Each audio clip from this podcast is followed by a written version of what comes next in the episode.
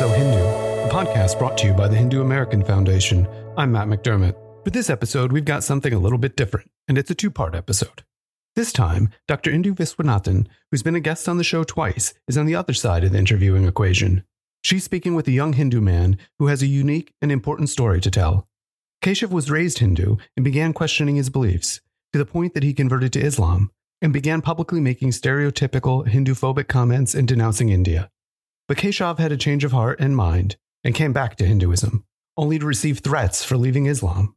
At his request, for reasons of anonymity and protecting his safety, we're calling him Keshav and disguising his voice. Here we go.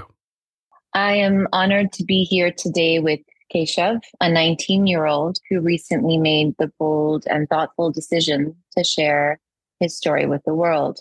We're going to be using the name Keshav today, and it is a pseudonym to protect his identity. So welcome, Keshav. I'm really happy to be speaking here with you today. Can you describe your early experiences with Hinduism and your family's religious practices? Yeah, so growing up in a very devout, Hindu family, part of me growing up, I remember going to Mandir every Sunday. And part of going to Mandir, I was taught a lot of things from an early childhood, just the basic fundamental principles of Hinduism. And obviously growing up, I felt like, it was more of me following what my parents did, what my peers did. So I never really understood Hinduism. I never really grasped Hinduism from a very young age. It was just more so of me following what the people around me were doing. And I think growing up in a very religious environment that I was in, I remember doing puja every morning, and I wouldn't necessarily know why I was doing particular things, but I would just know that my parents were doing it, so I would do it as well. And that was really, what kind of kept me in line with my religious practices and what really kept me in line with my faith. And it was a big part of me growing up in a household where we really put an emphasis on having faith and, being religious. So, and you may have answered this question already, but when you were growing up, did you have a strong sense that your culture and religious identity was Hindu or Hindu American, like you strongly identified with that? Yes, from a very young age, I strongly identified as a Hindu because that's what I was brought up in a Hindu household, and I was brought up in like Sampradaya, where we really have a deep spiritual connection, with the Hindu faith. So from a very young age, I was taught to, identify as a proud and devout Hindu and make sure that I'm not ashamed to tell everybody around me that I was a practicing Hindu. So that was from a very young age. That was something that was already embedded in my mind. And did you do that? Did you talk about being a Hindu with your peers who maybe weren't Hindu? Yes, from a very young age, I had a lot of friends who were Christian. I had a lot of friends who were Muslim, and I told them I'm a practicing Hindu. This is what we believe, and this is what we do. And I don't know if you remember this, but when you were younger, when you were talking to your friends about those things, what kind of things did you say to them? How did you describe what Hinduism meant to you, or what it meant to be Hindu? Yeah, so obviously, not knowing the purpose of why we do things played a big part in why I didn't really understand my religion as much as I thought I did. So whenever I had to explain what I did in my faith to other people, they wouldn't really understand because I would give them a broad description of what we do rather than telling them why we did the things that we did. So I think that was a big part in my struggles and my continued struggle to really understand the point of a religion, not only Hinduism, but the role that religion plays in my life. And so I think growing up, I didn't really understand why we did things. I didn't really understand why we did particular things, especially in my Sampradaya. So explaining it to people was kind of difficult because they would ask why we did the things that we did. And I wouldn't be able to explain that to them because I was never really thought about why we did things that we did. And when you came across you know, these moments, for instance, when you were trying to explain something and realized that you couldn't, did you find yourself going to your parents or other people in your community, in your Sampradaya, and asking them questions about why? So back then I wouldn't really do that. Nowadays I do. I ask a lot of questions. And as I, continue to seek for the truth, I realized that asking questions is very important. And that's something that I never did in the past, which is a decision that I regret. So could you share the moment, or maybe it's an event or a bunch of events, that started to change your perspective on your faith and identity? Yes. So there was a chain of events that really started to change the way that I thought about Hinduism. I think one important aspect of that was the people that I'm around, my immediate friend group, the majority of that being Muslim. And so they would tell me what they do in their faith and what they do in their religion. And they would send me videos of certain scholars in their religion talking about Islam in comparison with other religions, Abrahamic faiths, and also Hinduism. And so they would try to, they would explain to me the fundamental principles of Islam, and they would compare those principles with that of Hinduism. And they would try to kind of embed in my mind that Hinduism didn't really make any sense in its theology and in its philosophy. And as I started listening to them more, and as I started digging a little deeper into Islam, that's what really sparked a lot of questions in my mind. And some questions, for instance, would be, in Islam, they only worship one God, but in Hinduism, it feels like we're worshiping many and many gods. And to me, it didn't sound logical in my mind. And another question, that really sparked was, in Islam, they believe in one God. They are a monotheistic religion. In Hinduism, we believe in many gods. And I feel like these fundamental pillars of Hinduism that I feel like I should have learned from a very young age kind of sparked these questions in my mind. And it sparked a doubt in my mind about whether I've really been following something that was wrong, fundamentally wrong, and whether I had to divert, or whether I had to really get back on the right path. And I felt as if my faith or my religion was not the religion that I should be following. So when I looked into Islam, everything made sense to me, because they made it sound so coherent and so logical, in a sense where I thought that, this is the religion that I should be following, because to me, it sounds right. In my mind, it sounds right. To be honest, I don't think it sounded right from my heart, because I never had a spiritual connection, even when I did accept Islam. But my mind was telling me that, this sounds right. This sounds right. This is probably the religion that you should be following ideally. And so as I kept asking more and more and more questions, it all made sense to me. So I was like, so rather than really taking my time and trying to understand Islam a little more than I did, I felt as if I had to kind of rush into establishing a connection with the religion, because a lot of the Muslims around me would tell me that I was on the wrong path. I had to get myself on the right path before it was too late for me. So I think that was a big part of why I kind of forced myself to detach myself from Hinduism. The little connection that I had left with my Sampradaya and with Hinduism, I felt as if I had to detach myself completely. And that's what I was also being told. If I wanted to become a devout Muslim, I had to completely detach myself from Hinduism and detach myself with everything that was related to Hinduism. Wow, that's really powerful. I can almost feel like this pressure that you were feeling, this was urgent, like the sense of urgency that you need to do this, and that if you don't do it, there are consequences for you. Yes. I don't know if you remember, but what started your friends what instigated them to start sharing these videos with you? What was the opening that they felt like they could be sharing these videos or this information with you? Yeah. So, the way that, this all really started was me talking about religion. And I was, and Obviously, over the coming years, I felt like I was getting a little bit less religious than I was in the future. And part of me was, questioning things, questioning rituals and traditions in Hinduism. And so the topic of religion sparked something completely different.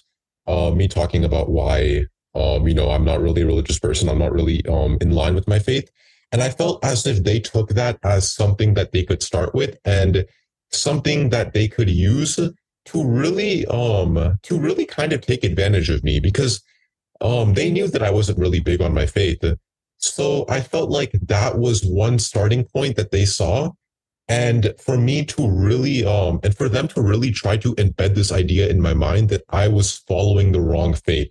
So part of what really sparked this was, me communicating with them about the fact that I wasn't really, in line with my faith. And that's what they really took advantage of. And so they started sending me, it was obviously, it started very, very, very low. It was more so explaining the theology and philosophy of Islam. And then, telling me to read the Quran, okay?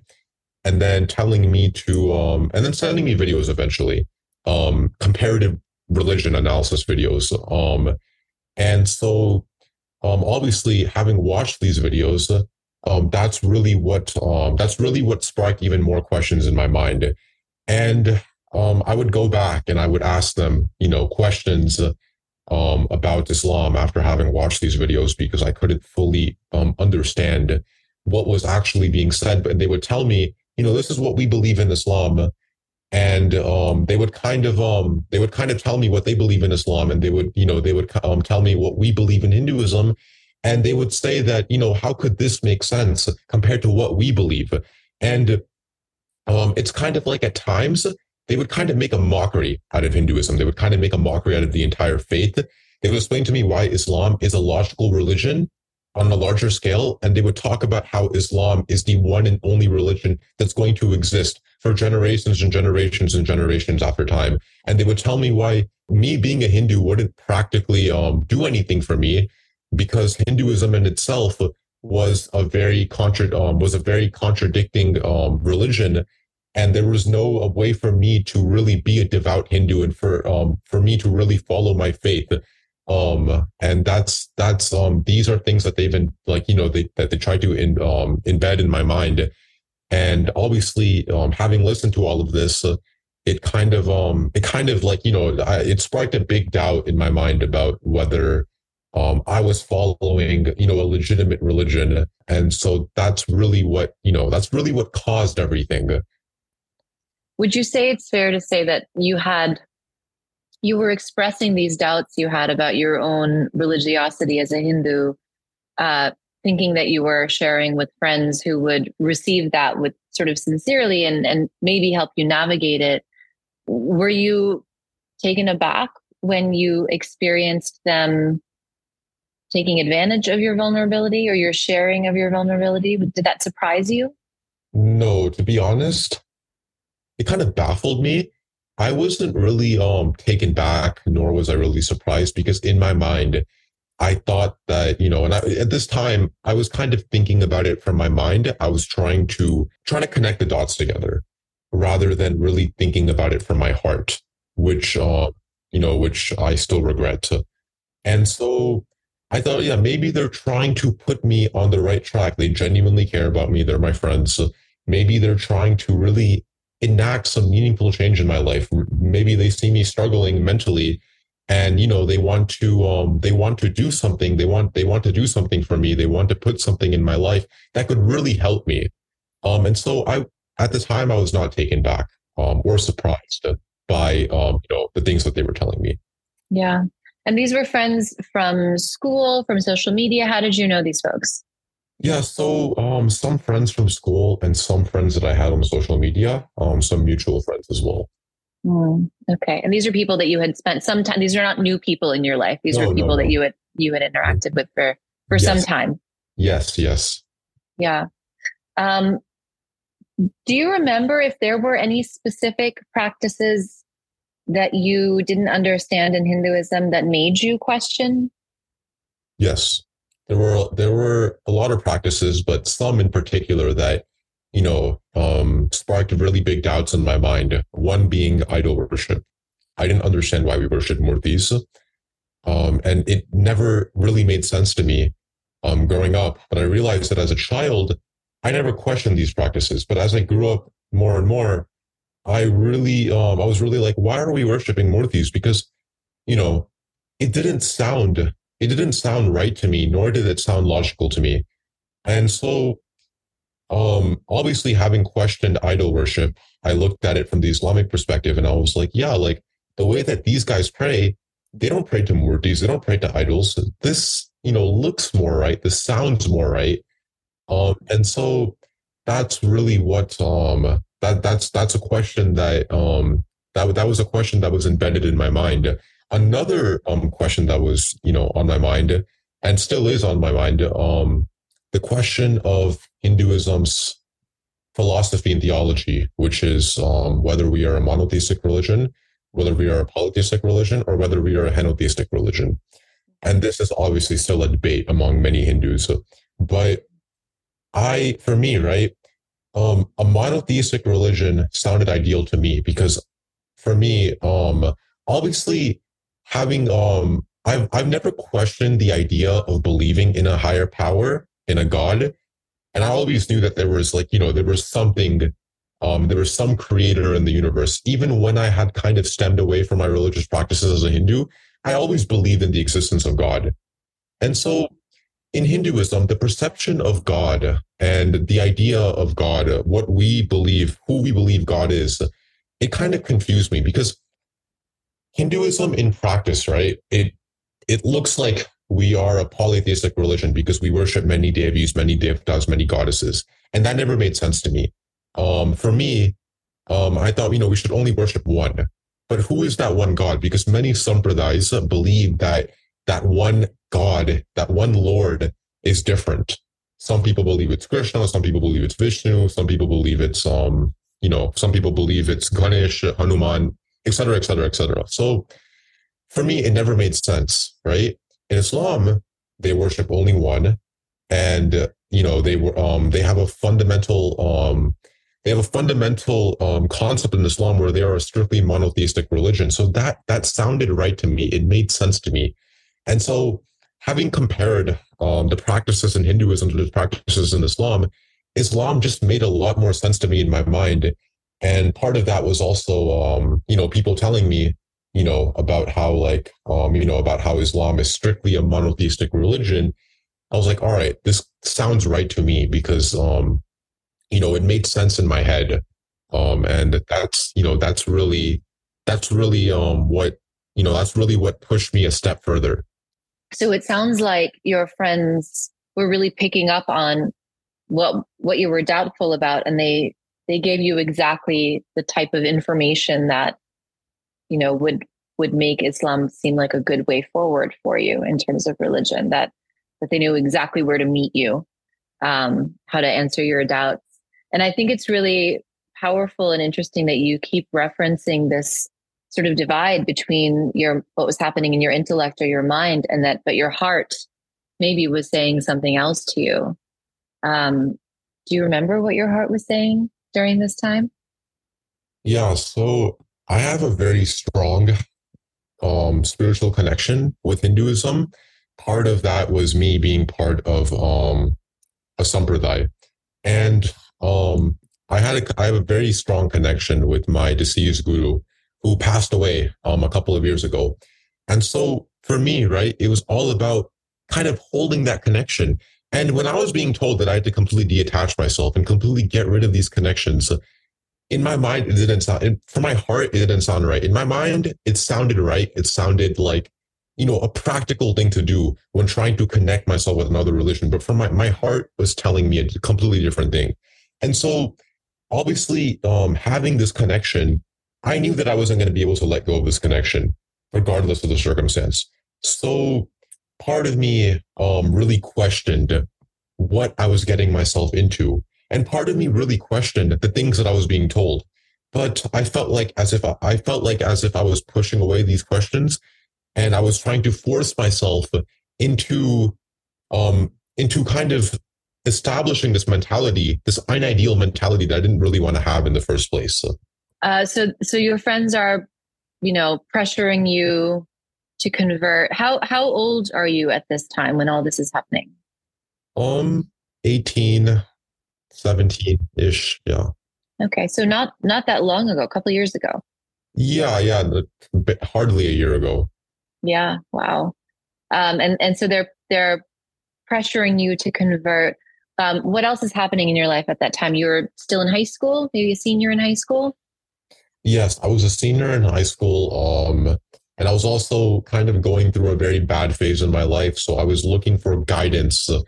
And that's part of what really pushed me forward, and me forcing myself to take steps that I thought I wasn't ready to take at that time. So you're going through this hard time, and obviously, turn to your friends. Is there anyone in the Hindu part of your life, whether it was your parents or siblings or family members or just anyone, you're part of a Sampradaya, part of the Sangha. Is there anyone that you were turning to for advice from the Hindu perspective about navigating this difficult time in your life? Not really, because to be completely honest, I didn't know any Hindus outside of my Sampradaya. And so I wasn't able to establish a social connection with a lot of other Hindus around me. I remember in high school being around, obviously we had a large amount of Hindus that went to my high school, but they weren't really in line with their faith. A lot of them weren't really that religious, and a lot of them, they weren't really devout Hindus per se. And so it was, I couldn't really have a conversation with anybody, a lot of other Hindus around me, about religion in a sense, because it was something that they cared about that much.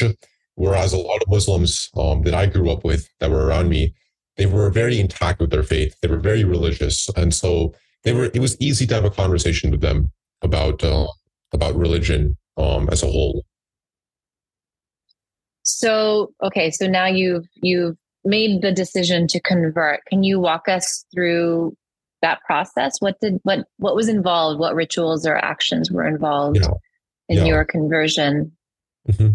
Yeah. So basically, it's important to note that one of my friends invited me to a mosque. It was during Maghrib prayer time. And he invited me to the mosque in the evening. And not with I went there with the intention of not converting, because I was not ready to take that big step. I had taken many steps forward, but I was not ready to take such a big step, such a big leap in my life. And so I told him beforehand, hey, I'm not ready to convert. I'm not ready to change my religion. Just leave it as it may be. And when I went to the mosque, he showed me around. The social environment was very nice at the mosque. But as I went into the prayer room, I saw the imams and a few people from the Muslim community. They were sitting there and they were ready to take my Shahada. And the Shahada is basically a ritual. A few words, Arabic words that you say. And that's basically what makes you a Muslim, when you recite those words. So I see all of them sitting there in a little circle, and two or three people standing behind me by the exit.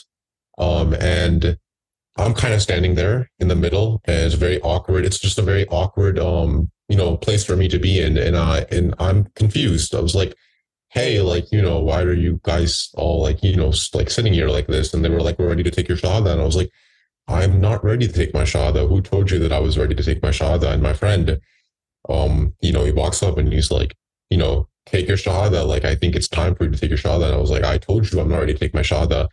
And when the one imam speaks up and he's like, if you don't take your Shahada now, they use the word Shaitan. Shaitan is going to stop you.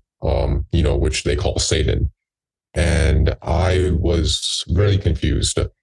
And as I think of it, and I keep pleading, I was like, I'm not ready to take my Shahada. Like, please give me more time. I appreciate you guys being so excited to welcome me, into your community, but I'm not ready. Like, please give me some more time. This is a big step I have to take in my life, and I just need more time to think about it. And they kept pleading and pleading and pleading, saying that Shaitan is stopping me. It's now or never. And so without even really thinking, I was like, all right, you know what? Like, I'm just going to go ahead and take this step, big step in my life, because if I don't, like, you know, maybe they're right. If I don't do it now, it's never going to happen. Maybe this is the change I need in my life. So let me just do it now and, you know, really see how Islam changes my life. And so I recite the Shahada and, you know, they welcome me. They give me hugs and, you know, they were telling me, and they were, you know, they were asking me, you know, a little bit about me, my name, you know, where I come from, what religion I was part of before. And one dark realization that I came to after I took my Shahada was that they were going around telling everybody that I was once a Hindu. And at the time I thought, you know, maybe it was just an introductory, you know, remark. Maybe they're trying to, you know, tell people about, like, you know, who I am and where I come from. But I realized that they were going around saying that we have a Hindu convert. And they kept going around telling everybody that, you know, oh, look, a Hindu just converted. And people come up to me and they start trying to meet me. And they ask me, hey, is it true that you're really a Hindu convert? And I was like, yeah, it is. But at the, like, you know, at the same time, something deep down was telling me that this wasn't, you know, this wasn't, you know, what this isn't what I wanted to, this is not what I wanted people to know about me. And so I come to this realization that it felt like I was sort of being paraded around as the Hindu convert, some sort of object that they were using to really, you know, to really kind of take advantage. I realized that I think I was being taken advantage of. And this realization has kind of, you know, it's kind of sparked a really dark thought in my mind. And it still kind of bothers me to this day about the way that they saw me and the way that they perceived me as. So you were 18 at this time? No, 19. You were 19. So yes, this was very recently. Yeah, yes. Very. And, you know, it's painful even just to hear this description of you being paraded around. I can't imagine what it felt like for you, especially because it sounds like you were somewhat coerced or ambushed into converting before you were ready. You know, there's a lot of pressure that was put on you. Did anyone know outside of the group of friends that took you? Did anyone know that you were going to be visiting the mosque that evening? No, I was scared to tell a lot of people that I knew, and yeah, I didn't. I kept it. I kept that a secret from people around me, and I didn't want anybody knowing, you know, that I was going to a mosque. What were you scared of? What did you think would happen if they found out? Being judged and being labeled, you know, as somebody who, you know, I didn't want to, something I didn't want to be labeled as. And, you know, maybe my parents finding out, that's really what scared me the most. So I, you know, kind of kept a close lid on it, even if I was just visiting, you know, even if I did just go with the intention of just visiting.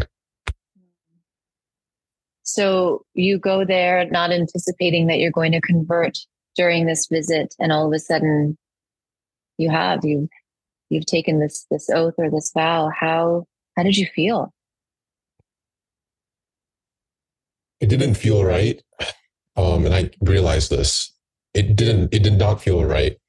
At the moment, it felt as if I had just taken a big step in my life, but I realized that it didn't feel right. My heart was telling me something completely different than what my mind was telling me.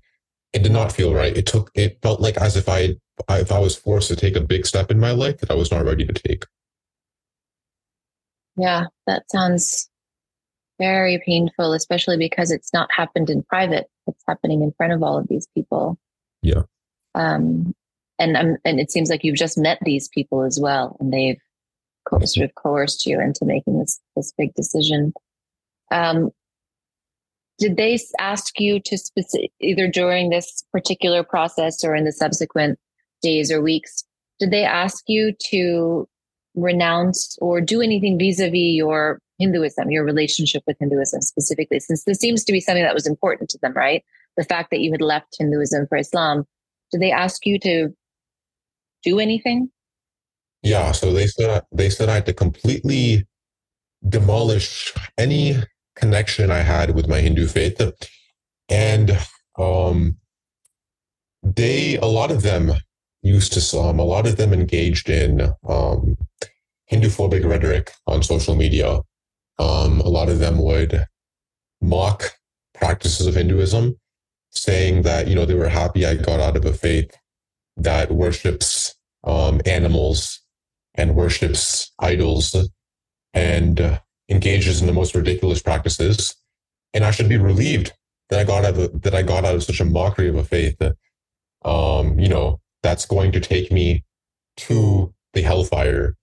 And they told me that, you know, Hindus, you know, they drink cow urine, they worship idols, they engage in the most ridiculous practices, and that I should not even, you know, associate myself with, you know, people that do such things, and I should, you know, fix my circle and kind of start coming to the mosque more and, you know, make sure that I'm around more Muslims. That could be a good influence in my life. And did you do that? Did you start cutting people out? I don't think I cut people out of my life with the intention of doing so. I think it was a thing that gradually happened over time, but it was not something that I really intended to do. And how did it feel when you heard, you know, your new community members talking about your old community in this way, people that you knew in this way? What did that sound like to you? It didn't sound right. It didn't sound just. It didn't sound like a peace-loving community. What did it sound like to you then? It sounded like bigotry. It sounded like something that my heart did not want to be part of. And had you ever heard that type of talk before when you were a part of the Hindu community? No. About people from other faiths? Had anyone in the Hindu community ever told you to cut people off or that the other paths are wrong? You'd never heard anything like that before? Nope, nothing like that before. When you were a part of the Hindu community before this conversion, how were other religions spoken about? So as far as other religions go, we never really talked about other faiths, Abrahamic religions. I think in Hinduism, it was more in our Sampradaya, it was more stressed upon the fact that there was no wrong path, no wrong step that we can take in our lives. Everybody had different belief systems, but it's important that we accept everybody for who they are, their background, what they believe in, and what steps they choose to take in our lives. It's not for us to judge anybody based on what they believe in. So we were taught to live in harmony and to really accept everybody in our community. And that was a big part in shaping a peace-loving community. And so that was one fundamental difference I noticed between the mindset of a lot of Hindus that I knew in my Sampradaya and a mindset of a lot of the Muslims that I was around at the time. Yeah, I mean, it's a jarring difference, right? It's the exact opposite. And did you respond to these things that were said to you? Did you ever say anything back and or disagree or offer a different perspective? Yes, I did. It's like, you know, Islam is supposed to be a peace-loving religion. So rather than talking about other religions in a bigotry manner, why don't we focus on becoming better versions of ourselves? And they would sort of tell me like, oh, you know, the message has already been spread to them. They're choosing not to accept our message. So we have to teach them in a harsh manner. And when I heard this coming from people that I was close to, it kind of sent some shockwaves down my throat. The kind of mindset that a lot of people around me had, this dark mindset, this unhealthy and toxic mindset that a lot of my friends had. And yeah, it really sparked a lot of confusion in my mind. Right, because these are your friends, and all of a sudden they're saying something that you had never heard them say before. Yes. Yeah. And so when they said that back to you, that it sounds like that just really gave you some pause about what was going on. Is that right? Yeah, I did. It sparked a confusion, in my mind. And I really thought as if, this is supposed to be a peaceful religion. And why can't everybody just peacefully practice their religion without having to degrade people of other religions? And, part of me felt as if something was definitely off, but my mind was choosing to kind of ignore the way that I felt. And I felt like I was kind of pushing myself away from what my heart was trying to tell me. Yeah. Yeah. Those messages aside, did you feel welcomed in the Muslim community as a convert? Yes, I did feel welcomed. That was one positive aspect in me becoming a Muslim. I felt very, they celebrated me at the mosque when I first came in, but I did feel welcomed. A lot of them gave me their, contact information. Whenever I need them, they were just a call away. They kind of introduced me to social circles I could be part of. So I definitely had felt welcomed and had felt that maybe I could build a social connection with a lot of the people here. Did you feel like you had those social circles within your Sampradaya community before, or was this different, or, Yeah, I felt like as if I've never had that social connection, or so. I never really had a social circle in the Mandir that I went to, my Sampradaya. And so I felt as if, my life was going to turn around forever now that I was part of people who genuinely want to welcome me into their community. And were there any particular, it sounds like your friends played a huge role in this process for you, but were there any, sort of community leaders or anyone else that was influential in this time period when you were becoming a part of that community?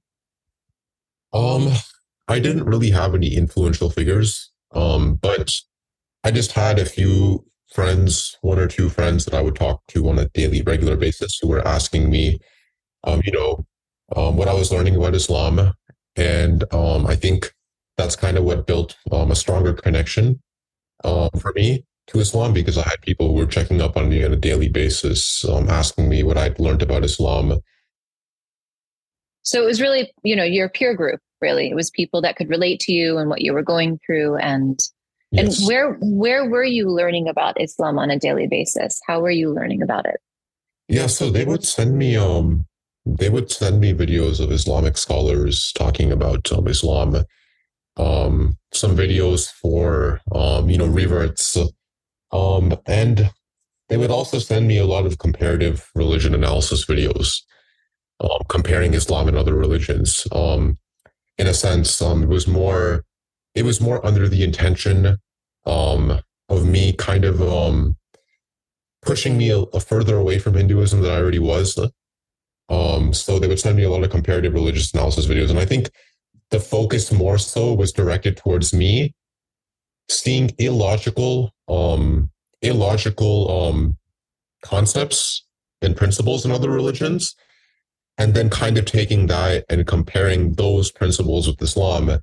And for me to kind of see Islam in a logical light. So I think that was, the intention that they had when they sent me like a lot of the resources and videos that they sent me at the time. And were these videos made for someone your age, or were they kind of highly, hyper intellectual? Were they more sort of like pop intellectual? How would you describe like the flavor of these videos? Yeah, so these videos were more so universal. It was for people of any age to watch. But in these videos, there were a lot of things I didn't understand. A lot of these videos were about, other religious texts, comparing those religious texts with the Quran. And some of these videos, I found out were actually misleading, but, a lot of these videos were more so intended for people who were kind of new to Islam. And so I felt as if, these videos were, kind of meant for somebody who was in a similar circumstance as I was. So. And were they like American voices? Were they, who was speaking in these videos? So they weren't really any, not really anybody based in America, but more so Islamic scholars. I'll name a few, like Zakir Naik, a lot of other sheikhs. Can't really remember their names at the top of my head, but other Islamic, controversial Islamic figures on the internet, and a lot of videos that they would make for people who were new to Islam. And did you ever come across a representation of Hinduism that immediately struck you as dishonest or inaccurate? Yes. So Zakir Naik, a lot of his videos are question answer sessions on Peace TV. So a lot of Hindus have come onto his show, and I got sent a lot of these questions, a lot of these videos, and a lot of these questions that Zakir Naik would answer. And a lot of it was about stereotypes in Islam. And I noticed that when he would answer these questions, he would immediately revert these stereotypes back to Hinduism.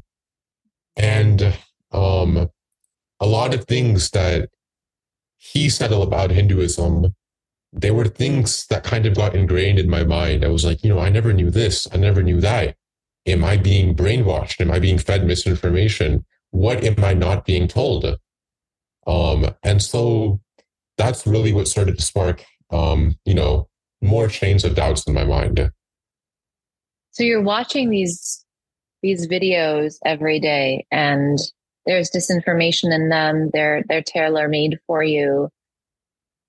And you're asking yourself, am I being brainwashed now? Looking back, do you think that you were being brainwashed?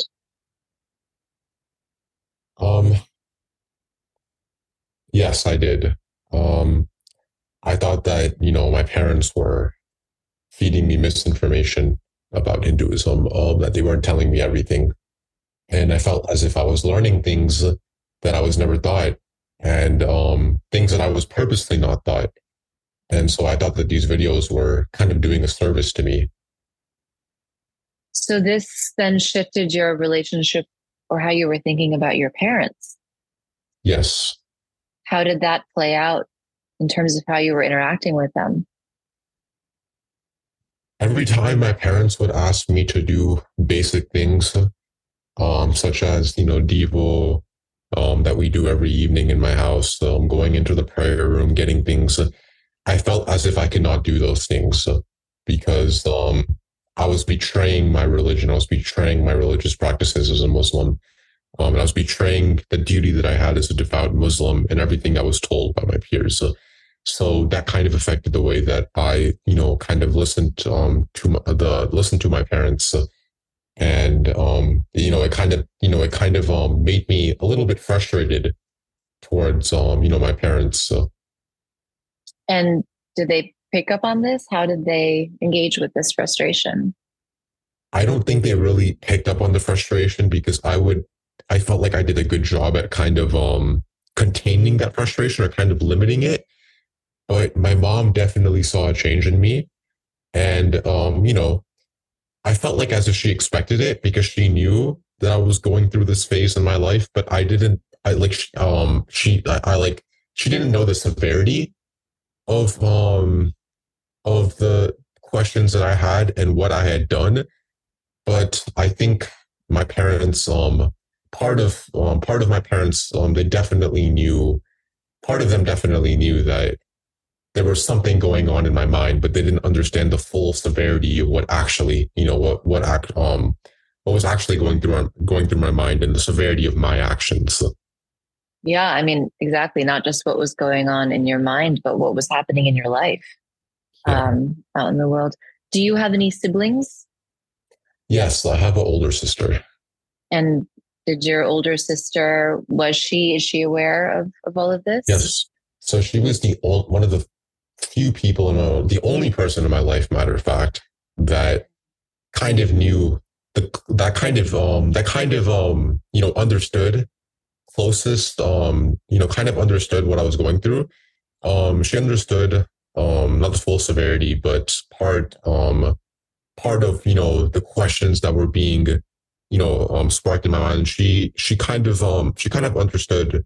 I was in this phase where I was kind of like, analyzing religions and, taking religions and like, kind of incorporating it in my mind and understanding what religion really sounds right to me. And I would have these conversations with her, and she would be really open to having these conversations. So she was one person in my life that I felt as if I could have these conversations with. And she knows that you converted? No, she does not. She doesn't know. So she knew kind of up until, the point of you being unsure, unclear, or dissatisfied. And to this day, she doesn't know. No. What ultimately, because at some point, we're sitting here and talking, what ultimately led you to decide, something shifted in you and you decided maybe this wasn't for you? What led to that? What led to that shift? Yeah, so an unideal fashion that all happened in on Instagram, social media. There was a particular Instagram post that I came across, somebody that I know and I still talk to this day. And I one of my friends had said something that was bigotry and something that was Hinduphobic, attacking a Hindu figure, a Hindu goddess. And I felt as if I had to follow him in a sense. I had to do what he was doing to prove that I was a devout Muslim. So I said a couple of things about Hinduism under an Instagram post. And I ran, and somebody saw my comment, and he replied to me, and we got into an argument. And he eventually he asked me whether I wanted to debate him on an Instagram live, and I agreed to it because I was like, all right, I don't think he really knows that much about Hinduism, because if me growing up in such a religious household and environment, if I chose to leave Hinduism, what is he who is he to tell me that, the faith that I left, was an ideal faith in my life? What does he know about Hinduism? So let me debate him. I probably know more than he does. And so I got on Instagram Live with him and had a conversation with him. And as time went on, I realized that he had a very unique perspective about Hinduism, that I never really got introduced to. And so I realized that maybe I was looking at Hinduism in the wrong light. And he started telling me things about Islam, and he was telling me about how he was in the same position as I was. He went through something similar in his life, and this kind of this really sent shockwaves down me. I was like, he went through the same thing that I did, and now we're having this conversation. And I ultimately came to the realization that I had really rushed a decision into my life, and I can't really call it the wrong decision because I still need more time to think about that. But I had really forced something down my throat that I was not ready to. I was not ready to accept. And so I started coming to the realization that maybe I needed more time, and not necessarily for me to revert back to Hinduism or for me to become a Hindu again, but for me to really embark on a journey And obviously, it's going to be a long and treacherous journey full of ups and downs because I'm seeking for the truth. But I knew that I had taken a little, I had taken a step that I was not ready to take in my life. And I felt, you know, I kind of felt like, you know, taken back from this decision. So after having had that conversation with him, it kind of opened my eyes. We'll leave part one there. Here's a snippet of what you'll hear in part two. If I understand correctly, the catalyst for all of this was you feeling compelled to sort of say Hinduphobic things on social media in order to prove your allegiance to Islam. What were some of the things that you found yourself saying or being asked to say about Hinduism or India or anything really in order to prove that allegiance? Hinduphobic rhetoric, you know, the basic things, the stereotype, you know, the common Hindu stereotypes. Worshipping cows, worshipping idols, making a mockery out of those practices. About India, I felt as if I had to develop a different political perspective. I was told that I had to denounce my opinions that I had about politics in India. I had to change my opinions that I had about politics in India. I felt as if I had to denounce India. And this wasn't something that I was told. I felt like it was more of an indirect message that I was being sent. I had to completely denounce any connection or any kind of, my heritage with my motherland. I was told that India, in, you know, a sense, in a practical sense, I could never call India my motherland because Muslims are being oppressed in India. Well, that's it for this episode of That's So Hindu. If you enjoyed it, please take a minute and leave us a nice 5-star review. It's how you can help the show get discovered by more listeners. You can help ensure that more of these get made by making a donation to HAF at hinduamerican.org/donate. Thanks again for listening.